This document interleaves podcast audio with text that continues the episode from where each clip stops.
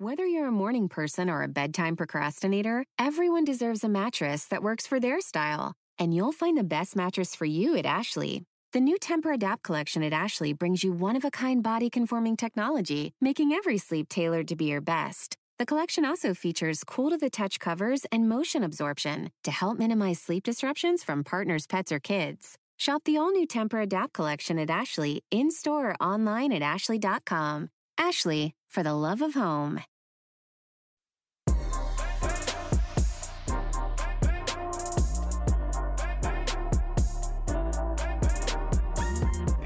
This is DeRay, and welcome to Pod Save the People. On this episode, we are joined by Representative Yvette Clarke in New York City. I know that there has to be something done to truly get to the root of the dehumanization of black people and communities, and that the police have a role to play in changing this dynamic. And then we have the news, as usual, with me, Brittany, Clint, and Sam. Before we get started, I recently did a talk in a middle school classroom with fifth and sixth graders in Harlem. And it wasn't really a talk, it was sort of like a talk back. We all read a book. We read this book, Ghost Boys, which was very good. And we had a conversation about it. And it reminded me that young people know about the world around them. They know, they have experienced it, they have thoughts about it, they have ideas, they have opinions.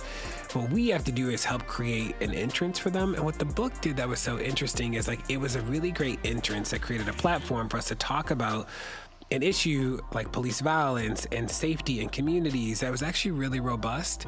So, the message this week is uh, remember that so much of our work is to create entrances for people uh, so they can shine and so they can participate. The youngest amongst us have ideas, the oldest amongst us have ideas, people just need a way in. Let's go. Hey y'all, it's the news. This is Brittany Packnett at Miss Packyetti on all social media. And this is Clint Smith at Clint Smith III. And this is Sam Sinyangwe at Samswey on Twitter and Instagram. Aye, aye, aye. And this is DeRay at DeRay D-R-A-Y on Twitter. Um, I want to give a belated birthday shout out to my mom. We had a great time in DC this weekend. We saw every museum that had black people in it. Right. and she had a good old time. And So we- you was that like two museums? Right. Uh, yes, actually, yes. It was the National Portrait Gallery. I took her to see the Obama portraits and the Henrietta Lacks portrait, um, which is amazing, by the way, but also her family deserves restitution. Um, and then, of course, took her to the, took her and her husband and my aunt and, her, and my uncle, who were also in town, to the Blacksonian and surprised her with my little brother, who she didn't know was coming in town. And it was funny because we were leaving the sports memorabilia section at the Blacksonian, and a friend of the pod recognized me. And then he recognized my brother, and he was like, Yo, I heard you on the pod too for your sister's birthday. So my brother had like a brief brush with fame, and it was very, very cute. That's awesome. That's great. That's Um, cool. But I probably had a better weekend than Drake did. So, you know, there's that, Ooh. Man, even though I caught a cold. I think we all had a better weekend than Drake did. Talk about a loss. He really lost. Who thought that Drake would ever lose a rap battle? My man put out a press statement in the form of an Instagram note on his as an Instagram story, con- in- which essentially is like, you know, hey, every I know we're all enjoying the circus, but I want to clarify some things. Like, you don't. I, I was looking at it and I was like, that doesn't look like. 16 bars that rhyme to me but you know maybe i'm mistaken but you once you do that you've conceded you lost But listen, the evolution of this was, I think, what was most astounding to me, right? So, a lot of people, I would say probably who are mainstream rap fans, know Drake and don't know Pusha T, right? Like, if you are not a straight up hip hop fan, you don't know Pusha T, you probably have never heard of the Clipse. So, like, it was brilliant marketing to diss one of the biggest names in hip hop on your album. So, everybody's talking about Pusha T's album. Real hip hop heads say the album is great, but he's talking about Drake on the album. And then, of course, Drake is going to have to come back with a diss track. He did that with Meek Mill a few summers ago. Glad you're free, Meek, but you know he, Drake did come for you. Um, and and now, of course, Drake has to come back for Pusha T. So he does, and he basically, for those who didn't hear the diss track, says you can send me an invoice for these extra records that I just sold for you, right? Because lots of people, you know, wouldn't have heard of, of you unless I came back at Mm-hmm. Which was a great move. So It was a great move. Pusha T is like Pusha T is like, send me the invoice. So Drake posts the invoice on his on his Instagram, which is like clever and witty. And I was like, this these are the petty goals all day I long. was here for it. And it just went from zero to sixty, right? Like it was cute and funny. And then Pusha T was like, Hi Drake, here's a picture of you in blackface. Also, you are hiding a child. And I was like, Whoa, we just went so fast to the other end of the spectrum here. It's like there have never been any rules in rap beefs, but this just I mean, this really took the cake. Yeah, I mean, it was pretty wild. What I didn't know that I just learned was how this beef like started all the way back in I think it was like 2006, mm-hmm. and it started between Clipse, which Pusha T was a part of, and Lil Wayne. And at that time, you know, Lil Wayne, Young Money, that's where like Drake came up. And so at that time, it really started over Bapes, streetwear, bathing apes. And so apparently Clipse and Pharrell were wearing Bapes a lot. And that was like part of really Pharrell's brand. I don't know how like Clipse, like Clipse claimed that that was their brand, but it really wasn't. But anyway, so Wayne was photographed wearing Bapes, I think on the cover of uh, some magazine. And then Clipse came after Wayne for quote unquote copying their style. And that was the start of the beef. Then Wayne responded to Clipse saying that he sort of made the style hot. And then that's really where it all started. And now, fast forward to 2018, 12 years later, and you have uh, Pusha T putting out pictures of Drake in a Jim Crow shirt and in blackface, talking about that he has a child that he's been hiding this whole time. So, you know, it's kind of a wild story, but um, that's rap. So we went from hoodies to denied paternity in the matter of a couple of years. That's essentially the summary version. Um, and I, for one, am overwhelmed by the amount of new information that we have supposedly gotten, how quickly it all came at us. Uh, and I just, I'm like, that might have been too far. They just might have been too far. Well, it brings up an interesting question, right? Like, are there ethical boundaries in rap beef? So I listened to that song and I had to get up and like take a couple laps around the living room because I was overwhelmed. I was like, oh my People's God. kids, man. And oh, it was the kids. It was he talked about his friend who had MS, and I was like, ooh, ah, and it was it was so it was a lot. Oh, yeah, And that was terrible. But then, I, so I was like, man, like, did he go too far? I don't know. What does this mean? But then I went back and listened to like a bunch of other diss tracks throughout history. Like I listened to "Hit 'Em Up," which is Pac's diss track against Biggie, and you know, though I cannot repeat the things that were said on that track on this family friendly pod. but I was like, okay, well, maybe the historical precedent around hip hop beef is actually that there are no boundaries and no lines, and you can say wild things, and that's just and that's just how it goes. But we should talk about Puerto Rico.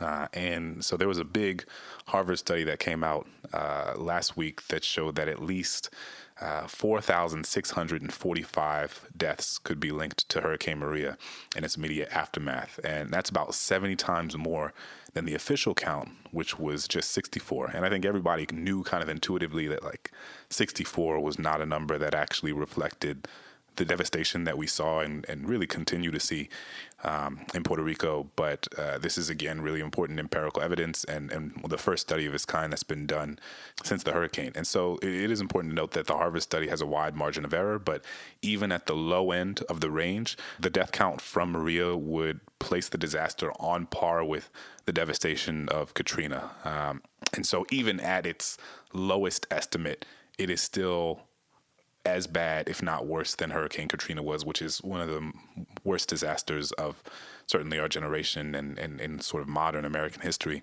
And one of the interesting things was that one of the experts who conducted the study talked about how the toll could actually even be higher than they're estimating now if adjusted for the fact that uh, many of the people who died died alone and, and could not be surveyed. Um, and so, so what it does more than anything is sort of open up uh, a conversation and, and some more potential research opportunities to to explore what is one of the worst natural disasters in the history of this country. Um, but it unfortunately has not been treated as such. Um, what the watchdog Media Matters found is that. Uh, they calculated the cable news networks and the time they spent covering Roseanne Barr and her tweet um, and the what was happening in Puerto Rico, and they covered Roseanne's tweet 16 times as much as the death of U.S. citizens in Puerto Rico.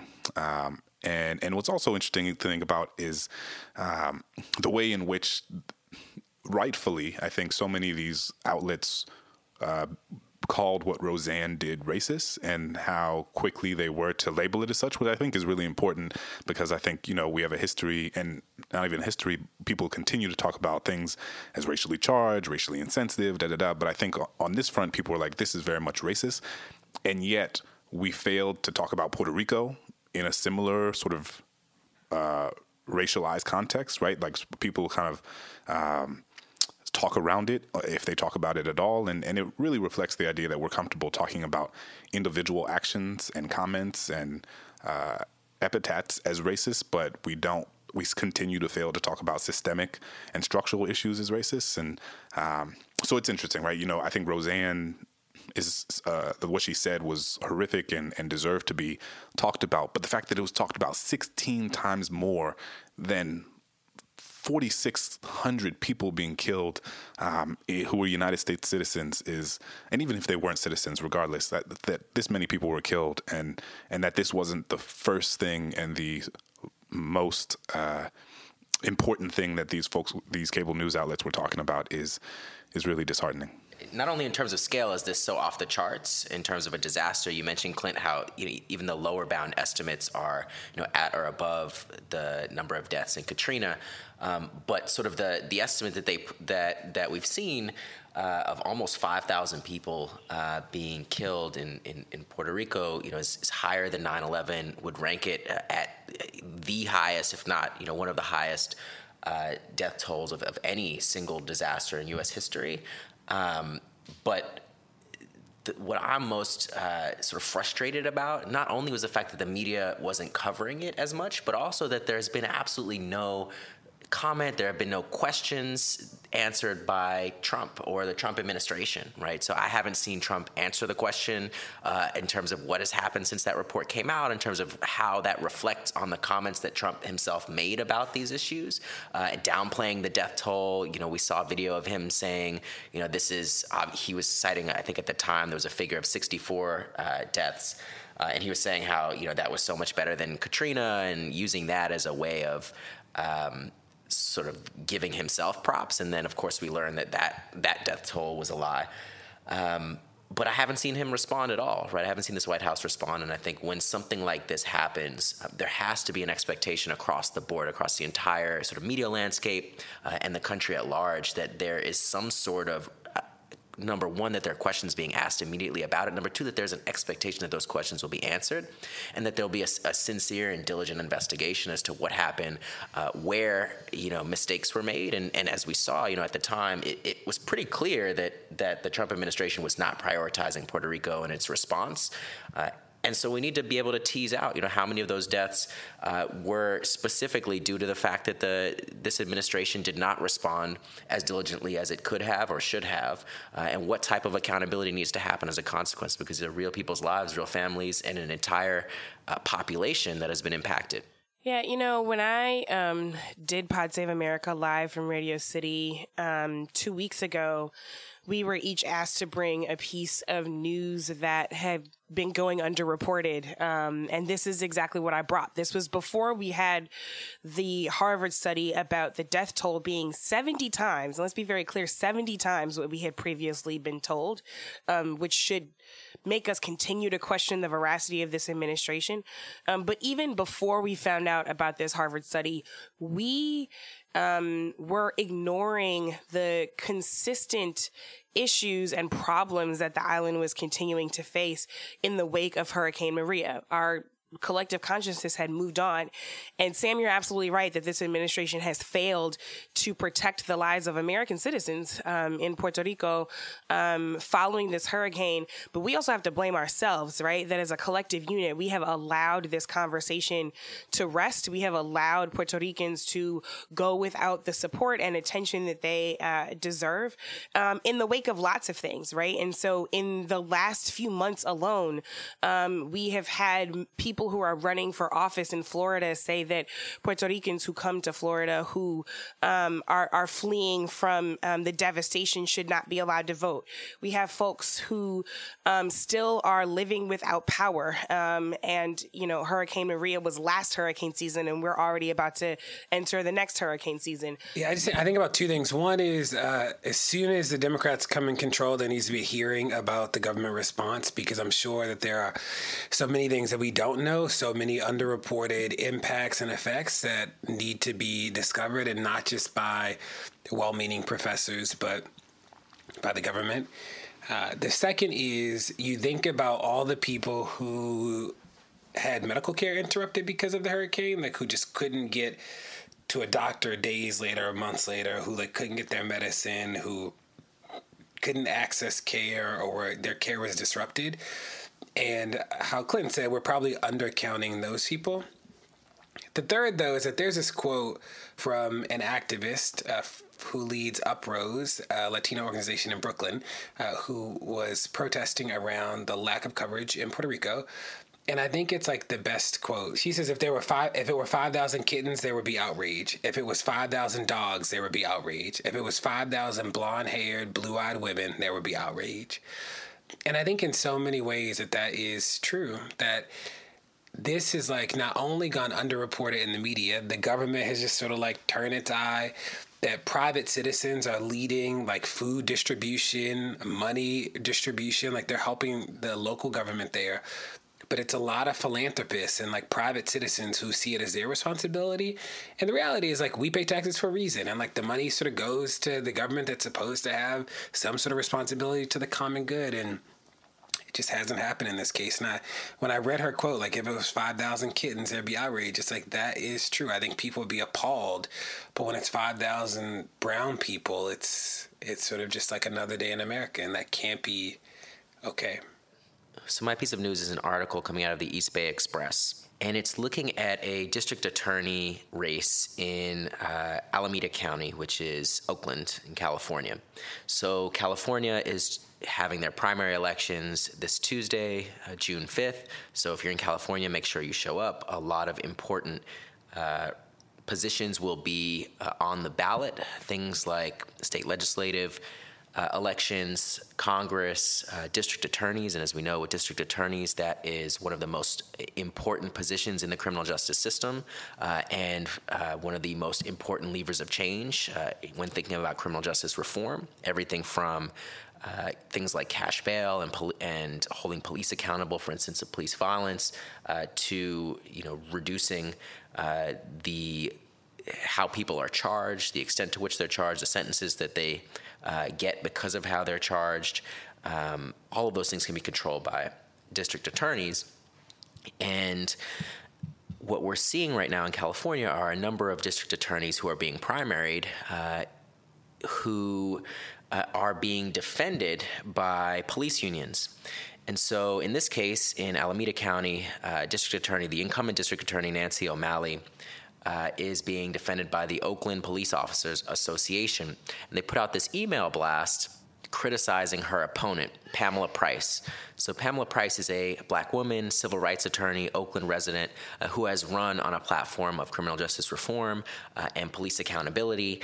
And the Oakland Police Officers Association puts out this email blast criticizing her, saying she'll be soft on crime uh, and all of these things. And what's particularly interesting about this is that you can actually find out the name of the email list that they sent it to.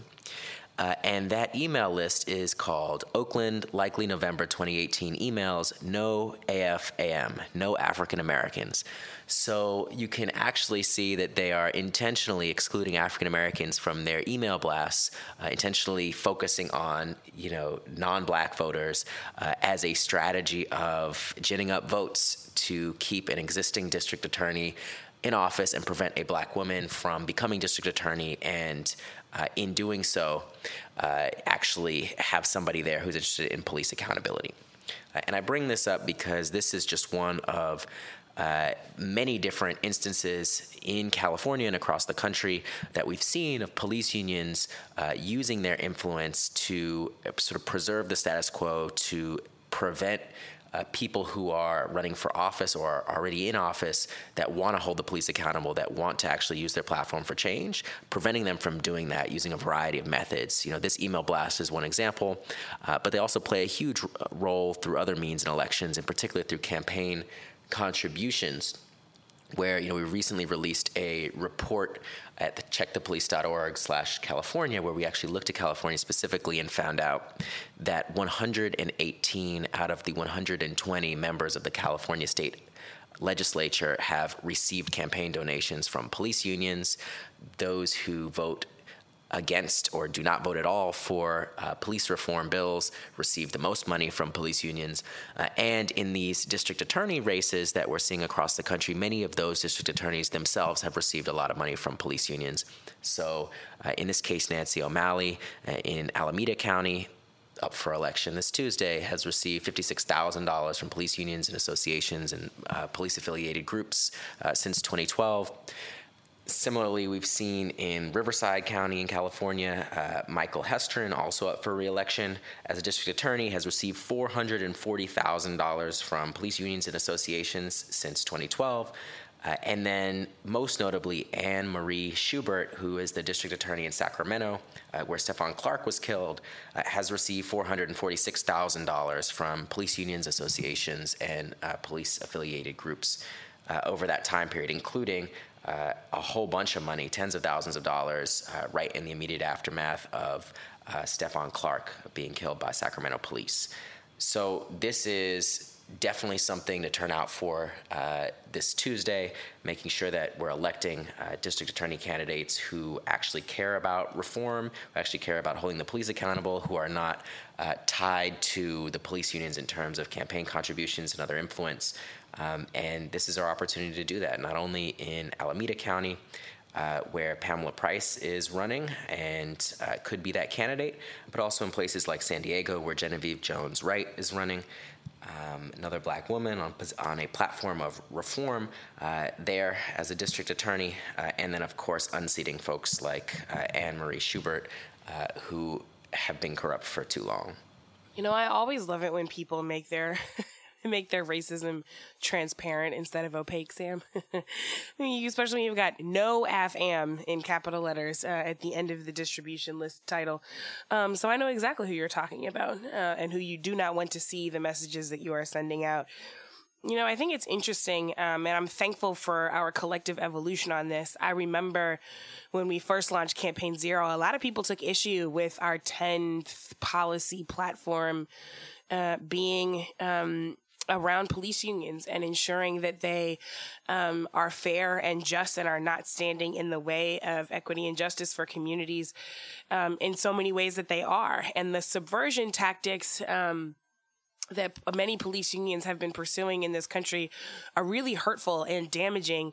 Uh, and yet people have been unwilling to question their practices whatsoever, uh, simply because they are a union. And I believe in collective bargaining, as I said before, was a member of the Washington Teachers Union, and those protections are really critical. But those protections can't come at the expense of the citizens that have been harmed um, by, by people in your profession. Uh, and so there has to be a balance there. Um, and I think over and over we keep seeing police unions in particular subverting what justice looks like. Um, whether it is when a police officer um, harms someone in a community or kills someone or I- engages in police violence, all of the ways that police unions protect them from being questioned or prosecuted properly.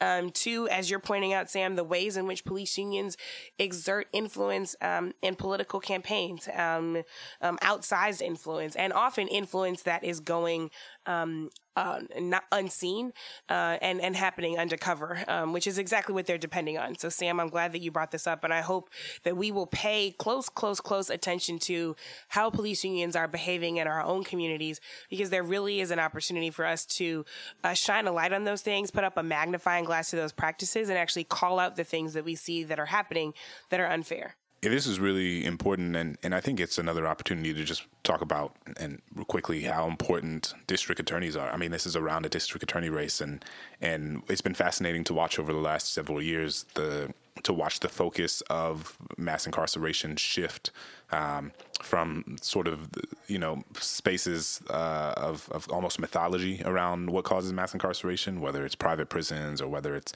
nonviolent drug offenses and things like that, to to a more uh, accurate and and uh, holistic understanding of what causes mass incarceration to perpetuate itself. Um, and and like we've talked about before, you know, when we had mandatory minimums, uh, the idea was to get rid of discretion from judges. But what happened is we didn't get rid of discretion. We just kind of moved discretion from judges to prosecutors. And now we're at a point where around 95% of criminal convictions are resolved through plea agreements, right? So it's not people going to court, it's not people going to trial, it is people who, uh, in which the prosecutor sort of has all of the power and presents someone with uh, a sort of ultimatum, like you know, even if you didn't commit this crime, even if they're innocent, you can, you're if you go to trial. Um, and you have a flimsy, flimsy defense, you might spend the rest of your life in prison, or you can take this plea deal and you'll spend the next 10 years in prison.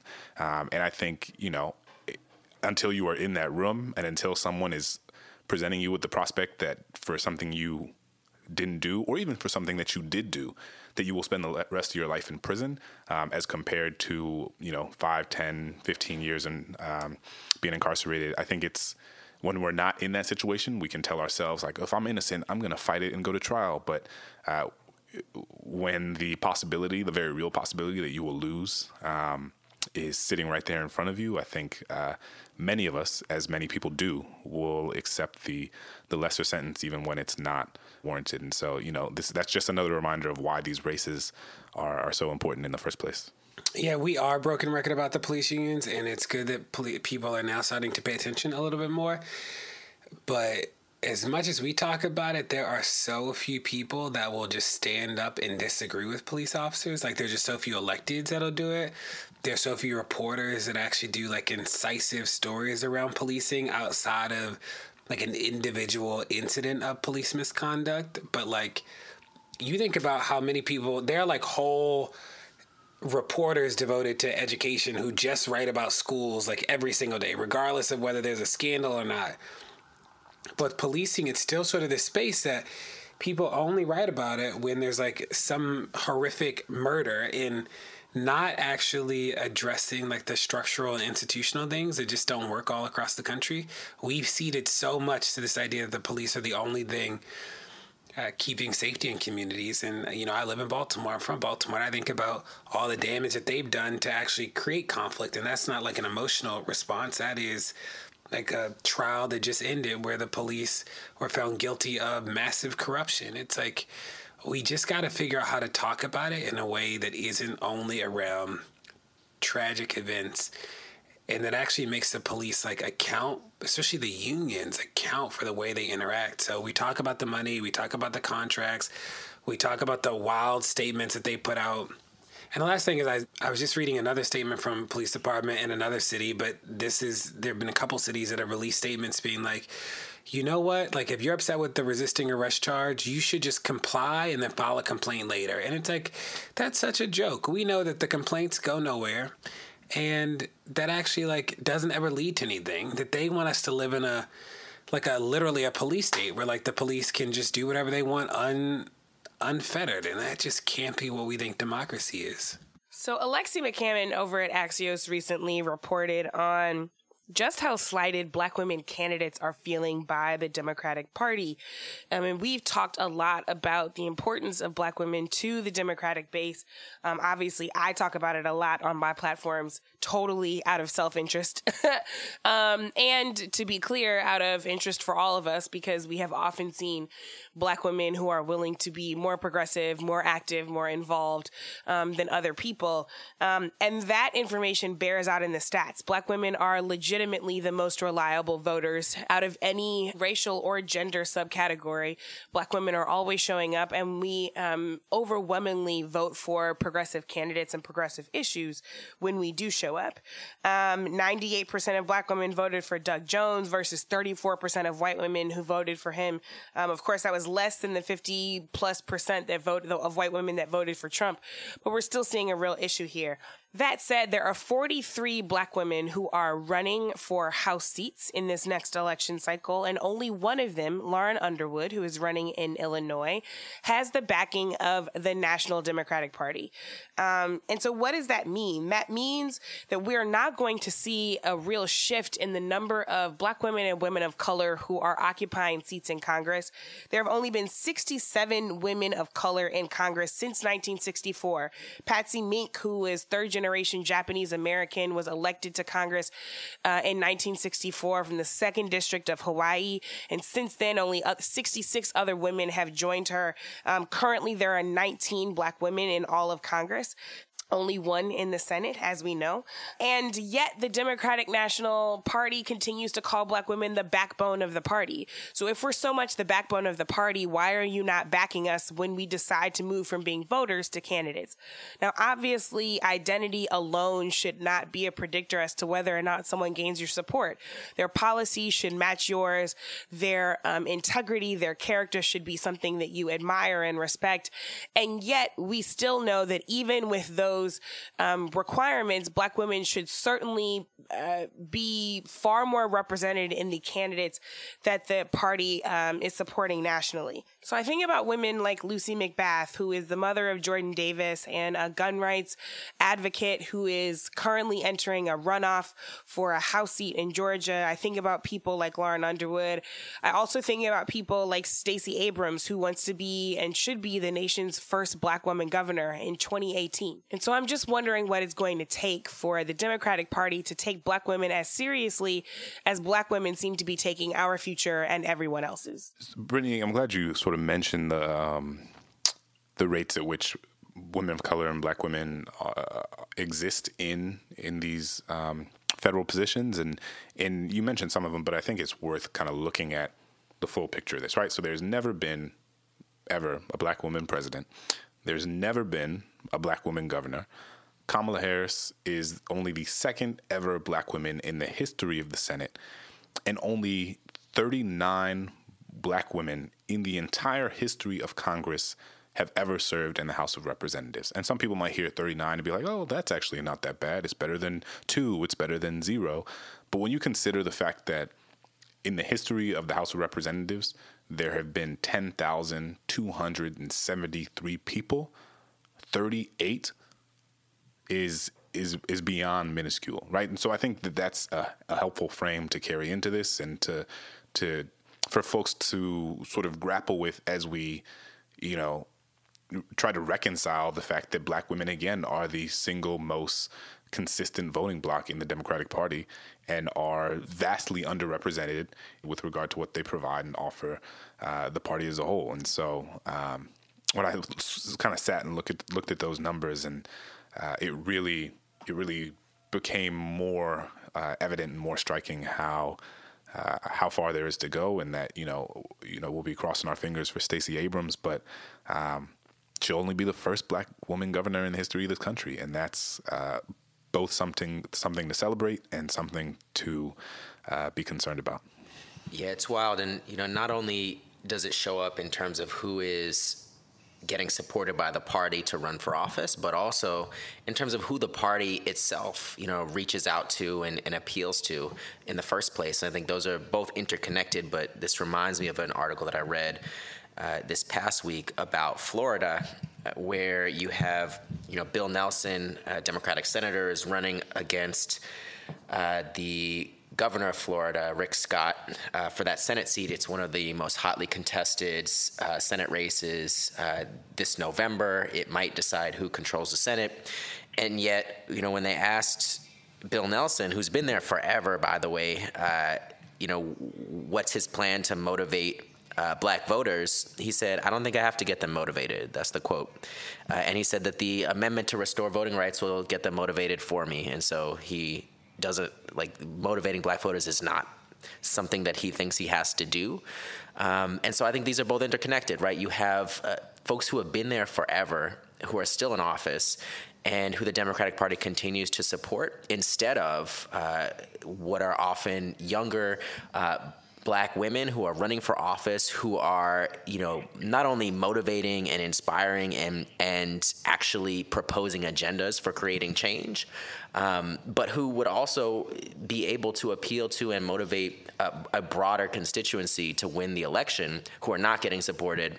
And meanwhile the party continues to invest in sort of the old guard who doesn't even really have a plan to motivate black voters. Uh, and then, of course, after the election, wonders why uh, black turnout uh, didn't exceed their expectations. You know, I was on the DNC transition team. I believe in the party, like in general, but I don't know if the party believes in me. You know, we are voting for the party out of necessity because the alternative at the major party level is just so wild. Like, they don't think you should exist. So that doesn't seem like much of an option.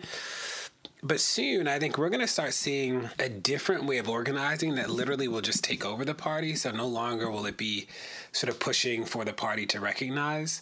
Uh, we will actually be the leadership in the party. And I think that that might be the change. But it's getting hard. I think about that Blue Lives Matter bill that they supported. And you're just like, who are you? know, if we don't vote, you'll never win. Like without us, they're literally, you will never, ever win but you gotta actually like speak to us and you know i don't know if my love for the party is like reciprocated in their actions and i think this is you know your news just made me think about that too. So my news is an article entitled seniors are more conservative because the poor don't survive to become seniors.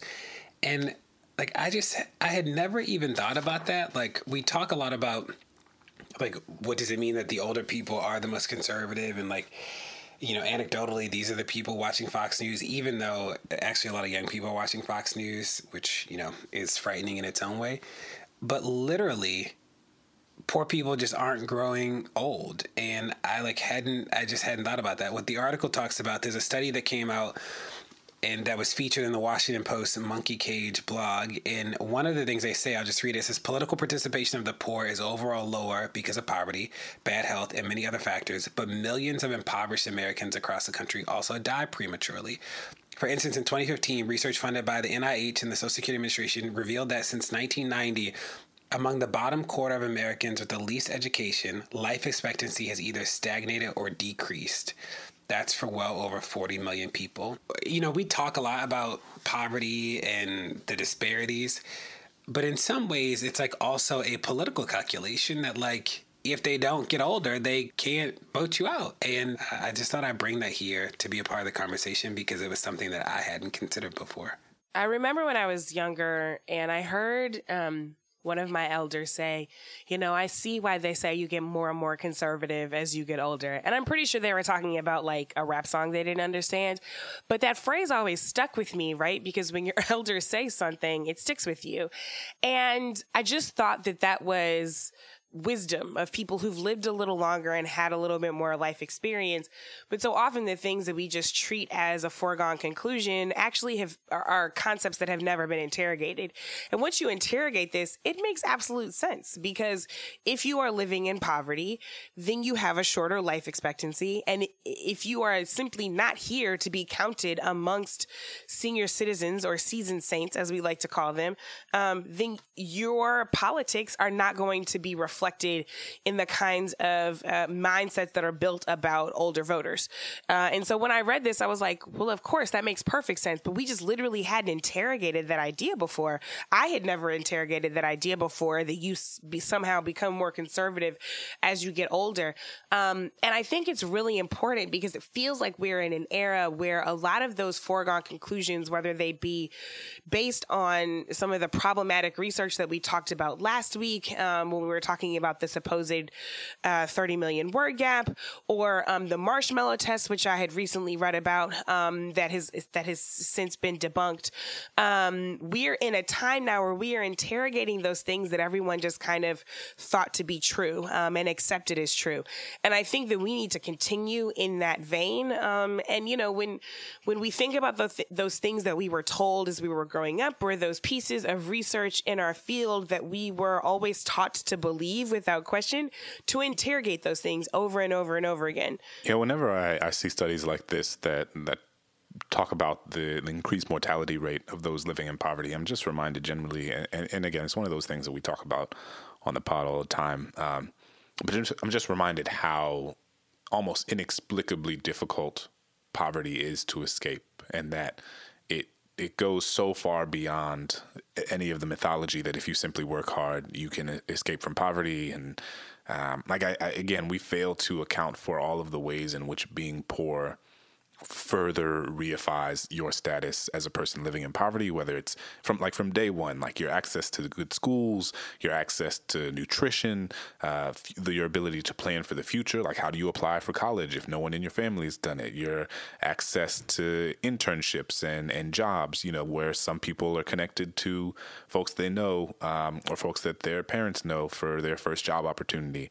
Um, and you know access to to safety nets you know parent when you go off, your parents can subsidize your your rent, or they can send you some extra money if you find yourself in the hole, or if you get laid off. You know, you can go live with your parents until it's all said and done. And even the things like uh, you know the different aspects of our financial system um, you know overdraft penalties payday lenders student debt uh, all of these disproportionately impact low income folks you know it, it is just something that's always important for us to keep at the forefront of our minds because we live in a world that continues to tell us directly and indirectly that people are poor uh, because they've done something wrong. And, and I think it is helpful as a sort of empathic exercise to remember that so many of us are just kind of one accident or one terrible thing happening in our lives away from uh, being in a much more difficult financial situation than we are. And that if that is the sort of perpetual state under which you exist, then your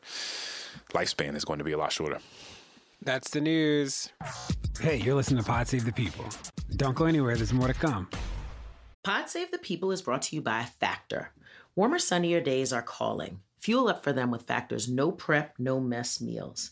Meet your wellness goals in time for summer thanks to the menu of chef crafted meals with options like Calorie Smart Protein Plus, and Keto. Factor's fresh, never frozen meals are dietitian approved and ready to eat in just two minutes. So, no matter how busy you are, you always have time to enjoy nutritious, great tasting meals. With 35 different meals and more than 60 add ons to choose from each week, you'll always have new flavors to explore. You can crush your wellness goals this May with dietitian approved meals and ingredients that you can trust.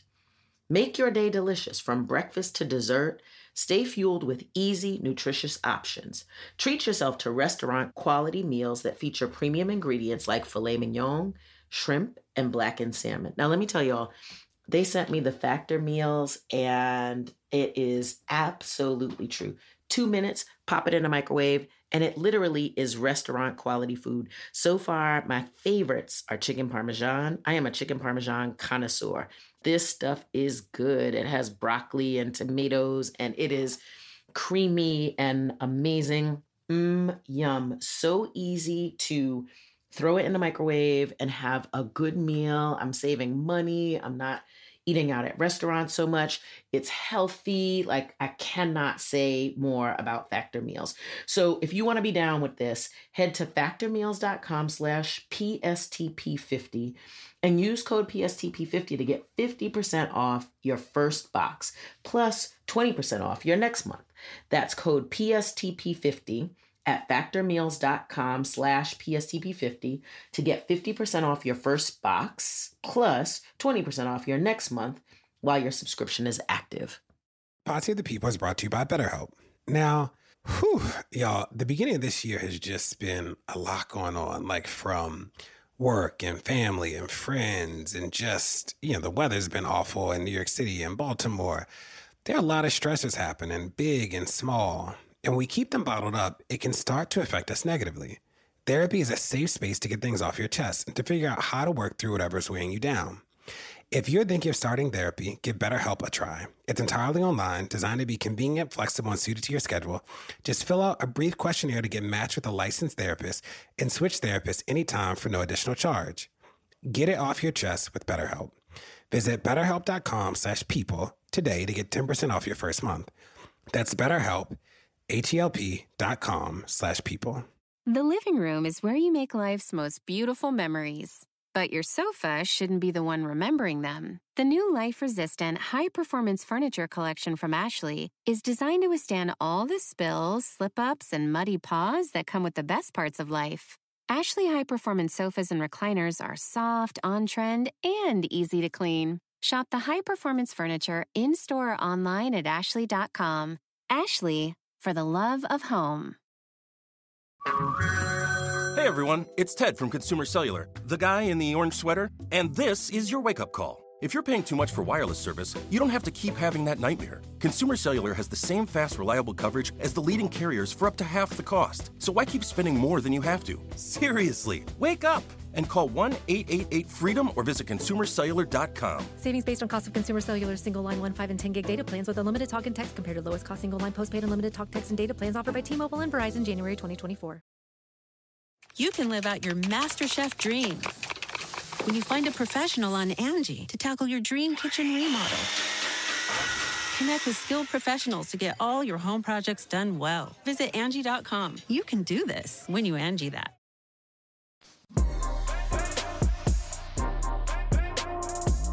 And here we go with Representative Yvette Clarke. Congresswoman Clarke, we're excited to have you here on Pod Save the People today. Thank you for having me, DeRay. I'm so excited to be here with you. Now, for those that don't know, what uh, what's your district? Who do you represent? Where do you represent? So I represent the heart of Brooklyn, New York. Uh, it's a community in which I was born and raised, and so it's a labor of love for me. And just to give folks a sense of the boundaries, uh, I start at the Barclay Center, which is Atlantic Avenue in Brooklyn, somewhat downtownish. Yep. But then my district moves south all the way to a community called Sheepshead Bay. Now, I wanted to say I was excited to talk to you. I was nervous at first because I was like, what was her vote on this? But you are one of the few people that did not vote for the Protect and Serve Act, the Blue Lives Matter bill. One of 11 people in the House that didn't vote for it, which is sort of wild to the activists. We were like, well, I, this seems sort of simple that people wouldn't vote for this, but you didn't vote for it. So I'd love to talk to you about what led to that decision and, and, sort of why do you think you were in the vast minority in that one? You know, I, I you know, I've, I've, I've begun having conversations with colleagues on the floor about um, their thoughts.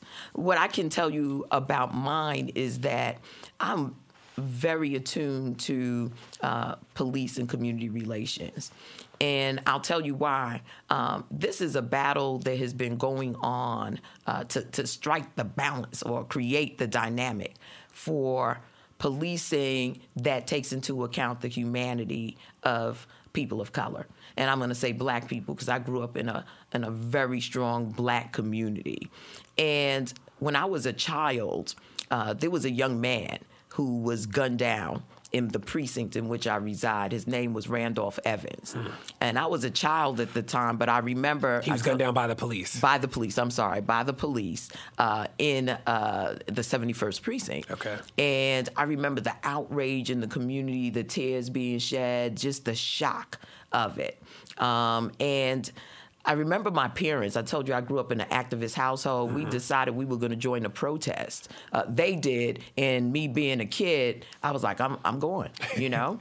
and I was my father uh, did work that required that he wear a construction helmet. He was a uh, a planner for the Port Authority. And so I remember going out with my parents, my father putting me on his shoulders and putting this construction cap on my head as the masses descended on this precinct. Fast forward, I went to Oberlin College on a Randolph Evans scholarship. Oh, wow. And to know that throughout my lifetime, I'm five decades decades on the planet now, right? Um, this has been a protracted struggle for so many in our community. Um, I know that there has to be something done to truly get to the root of the dehumanization of black people and communities, and that the police have a role to play in in in in, in changing this dynamic. And so I don't want to in any way uh, indicate that I believe that all police officers are bad cops. You know, by no stretch of the imagination. But what I would say to you is that we all need to play a role in identifying those officers that are likely to do harm to those that they were they've pledged to protect and serve. And so I didn't want to uh, vote for something knowing what I know, having experienced what I experienced, that tacitly uh, gives any indication that I'm I'm pleased with the way that my community is being policed. I like that. Now I want to talk about ICE too. Is that Mm. ICE, uh, you know, seems to be wreaking havoc on uh, communities across the country. I know that you are a child of immigrants, so wanted to know is, you know, as an insider, is our impression of ICE the havoc that it's wrecking? Is it real? Is it? Hy- is this hyperbole? And like, what do you think the solution is? I, I, I will say this to you that it's real, right? It's real for those families that experience separation. It, it's real for those families that uh, are, are suffering with anxiety right now because they live in blended families where you know um, someone is receiving DACA, someone uh, is is uh, a legal resident of the United States, and someone is undocumented, someone's a citizen. It's real uh, because we're seeing families torn apart in the 21st century in ways that have historically been um, uh, one of the greatest tragedies about a nation that says that it uh, values uh, families, right? Uh, when I think about the fact that um, the black community in particular have had to live with this tearing apart of, of, of families since uh, days of enslavement and you think about all of the laws that have been put in place uh, that have stripped fathers from living with their children, whether it's you know public housing rules, uh, you know welfare uh, rules. Uh, this is a continuum of that. Uh, it, it's taken on a different shape. Um, and it's targeting uh, a, a, sort of a hybrid population. But at the end of the day, it's the same thing. And so uh, I do have a problem with the way that uh, ICE is being utilized uh, to forward an agenda that uh, dehumanizes individuals, that takes away from them any opportunity to make things right uh, with uh, their community to legalize their status, uh, particularly those who pose no threat. Uh, to our society, but are adding in so do? many ways. Well, what we can do is we can change this Congress. You know, we can uh, make sure that uh, we uh, hold our elected officials accountable for uh, providing recognition of, of human dignity and um, bringing our immigration system into the 21st century. Right now, we're dealing with a hodgepodge of, um, of immigration components, as I put it, right? And uh, the Trump administration has been tearing away at that fabric, at a broken system to begin with, right? The system has been broken for quite some time now. Um, and it is our responsibility to determine as a nation how we will affect immigration in this country and what that impact is globally. Because our nation is a nation built by immigrants for immigrants. Now, some, of course, came under horrible conditions uh, as slaves. Um, Others have come uh, seeking refuge. Others have come seeking opportunity. But all in all, we've come here. And we have to give recognition to that and what it has done to build a very strong nation. Now, a lot of people don't know that in the 2009 House Appropriations Bill, there's a clause that requires ICE to detain a minimum of 35,000 people a day.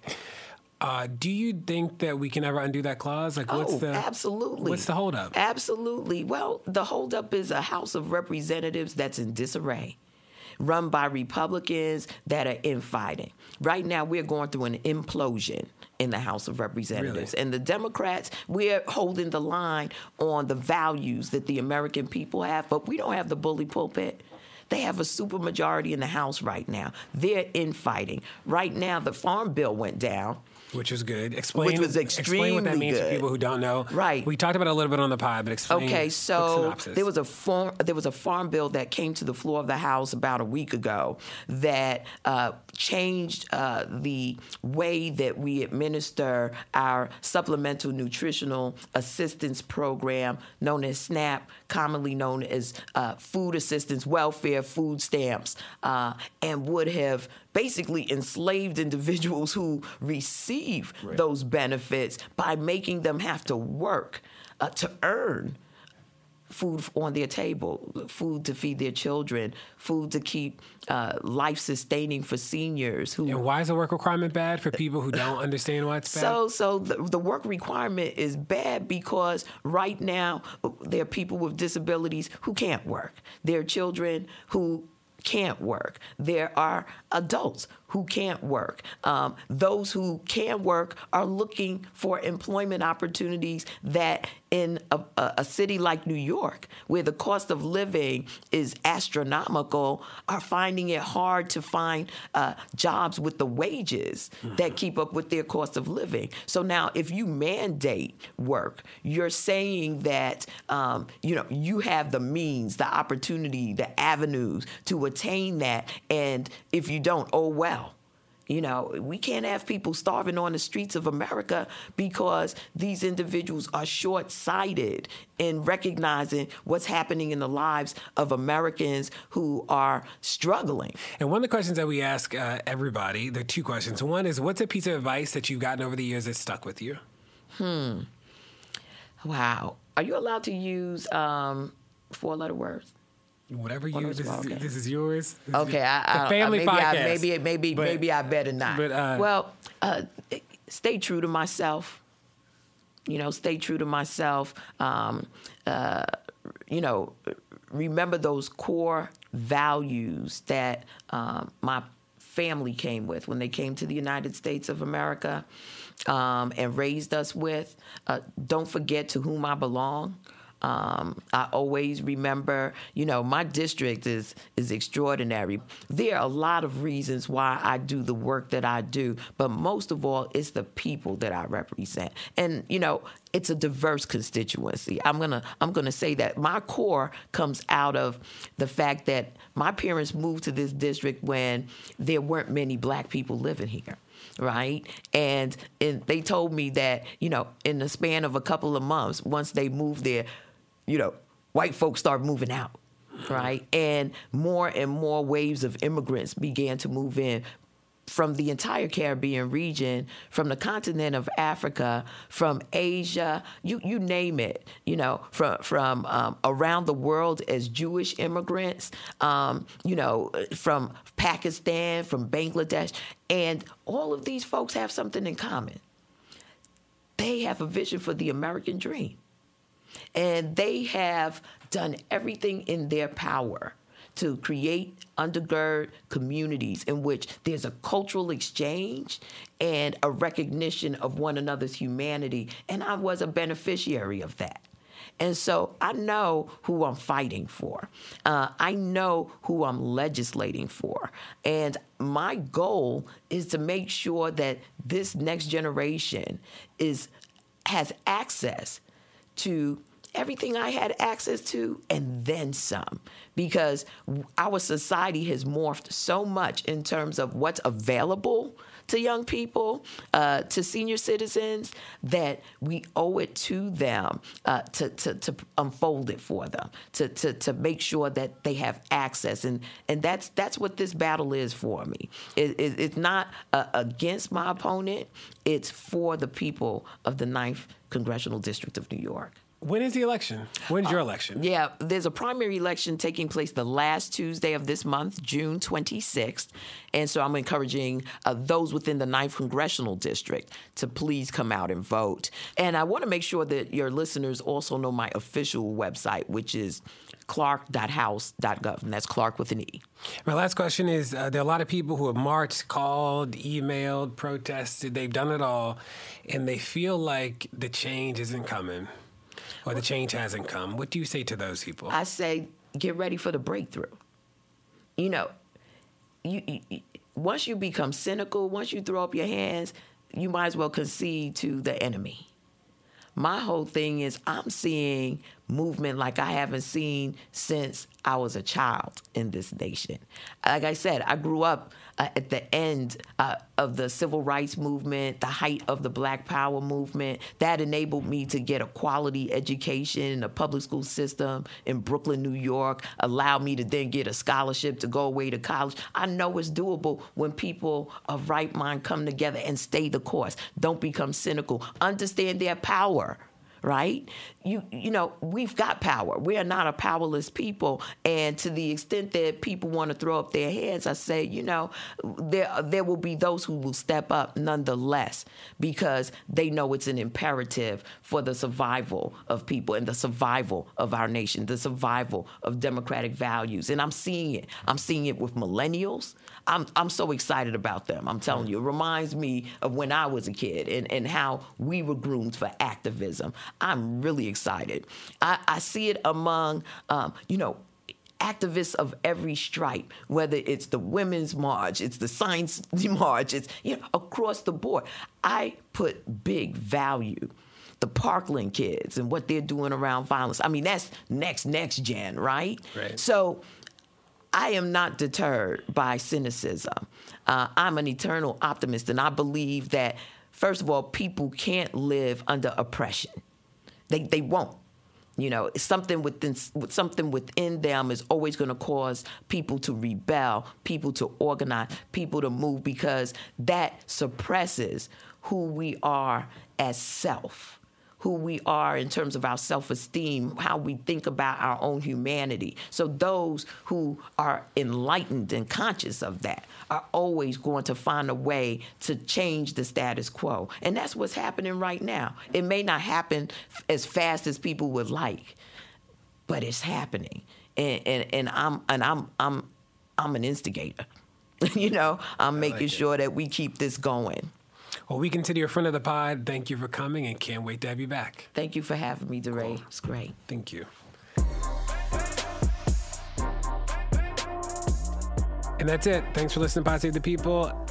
Make sure you rate us wherever you get your podcast, and I will see you back here next week.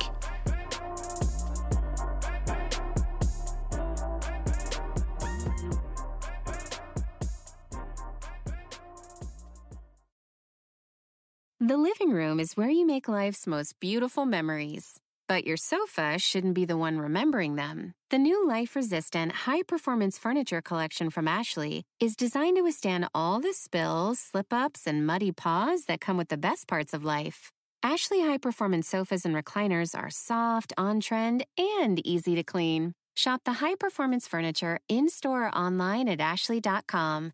Ashley, for the love of home.